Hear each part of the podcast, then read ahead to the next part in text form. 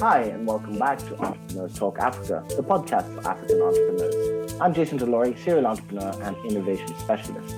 And today we have our debrief session, and I'm joined by Gerald Army, my co host and co founder.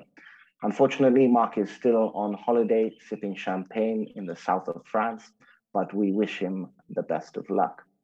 So, how did you find our, my conversation with Ancel from Answax? Um, really interesting guy, and I, I, think he had some great insight. Hi, Jason. Happy to be back on the on the show. Yeah, really, really interesting conversation. Uh, nice show, by the way. It's been two weeks in a row now that we have the same. Uh, one of one of the big theme that comes back in is collaboration. And really, our consultancy wing really relies on partners because we help them leverage their services amongst different products or service uh, providers who will be able to benefit. And it keeps resonating with me. And uh, again, as Ancel put it, you know, it's it's it's not necessarily easier to go through the collaboration mm-hmm. uh, channel, but it is one that can bear bears the fruit and we can see it with him. He's now working with big accounts, including Oracle and other big boys on the market. And mm-hmm. he achieved that through sheer uh, mindset of uh, let's let's let's find a way to collaborate and, and and let's create synergy with each other. So it works. And as, we, as we said it last week, again, it's not a matter of just competing with each other and outbeating competition but sometimes it's also okay let's let's pull resources together and let's um, grow the cake and make it bigger. So yeah again i i, I really love that one. Yeah I, I think you know and it, and it's so true this recurring theme that that we've been getting. It it is important and it is the future because honestly it becomes much more difficult long term to survive if you don't have those partnerships now, like you say, don't get me wrong, it can be more difficult to partner at the start.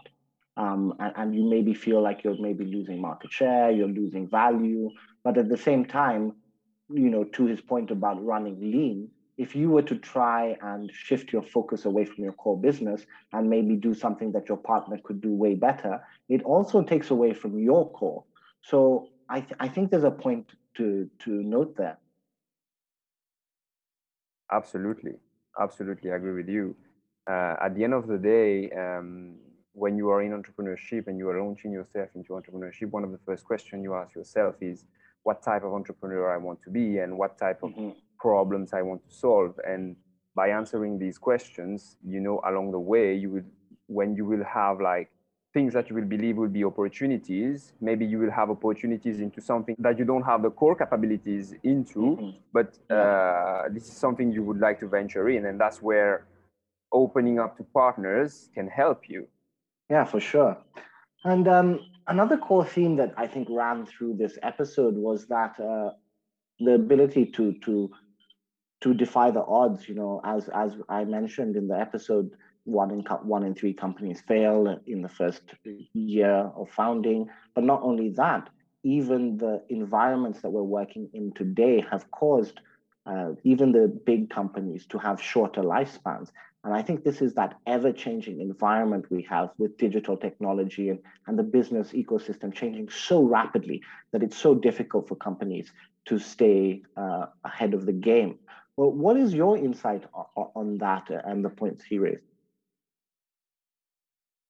If if there's one thing that the the pandemic has shown us in terms of uh, companies and uh, and startups is that if you are not flexible enough, if you are not fast into adapting to your changing mm-hmm. environment, well, you will simply disappear. The market will naturally put you out of business.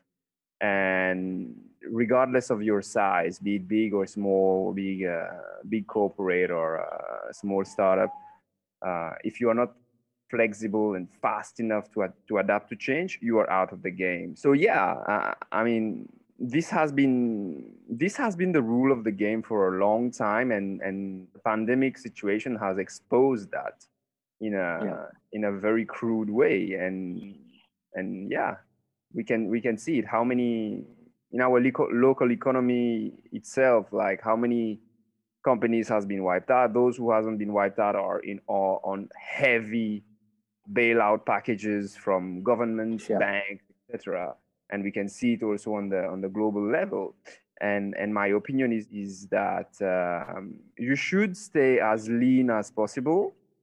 Yeah. And should be as flexible as possible and it should be at all level of your company be it at, at the c-suite level until the operational level everything should be we should be able to to take the blow as he said it as ancel put it yeah uh, because yeah. you will receive blow obviously throughout your your company lifetime your business operations you mm-hmm. will receive blows you will you will have challenges and how innovative in, in terms of your thinking, how uh, flexible in terms of your approach you are will determine if you make it through or not, or and how uh, how easily you make it through. I, completely agree with you.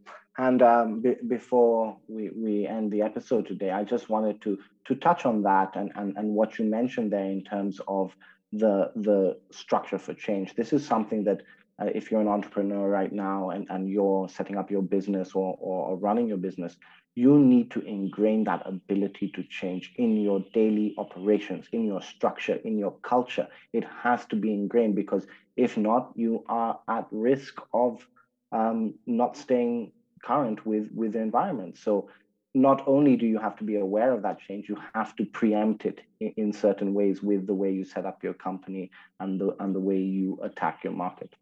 So thank you so much again, uh, Gerald. Always a pleasure having these debrief conversations with yourself. And um, I, I, thank you for your time and thank you to the listeners uh, out there. You've been listening to Entrepreneurs Talk Africa, the podcast for African entrepreneurs.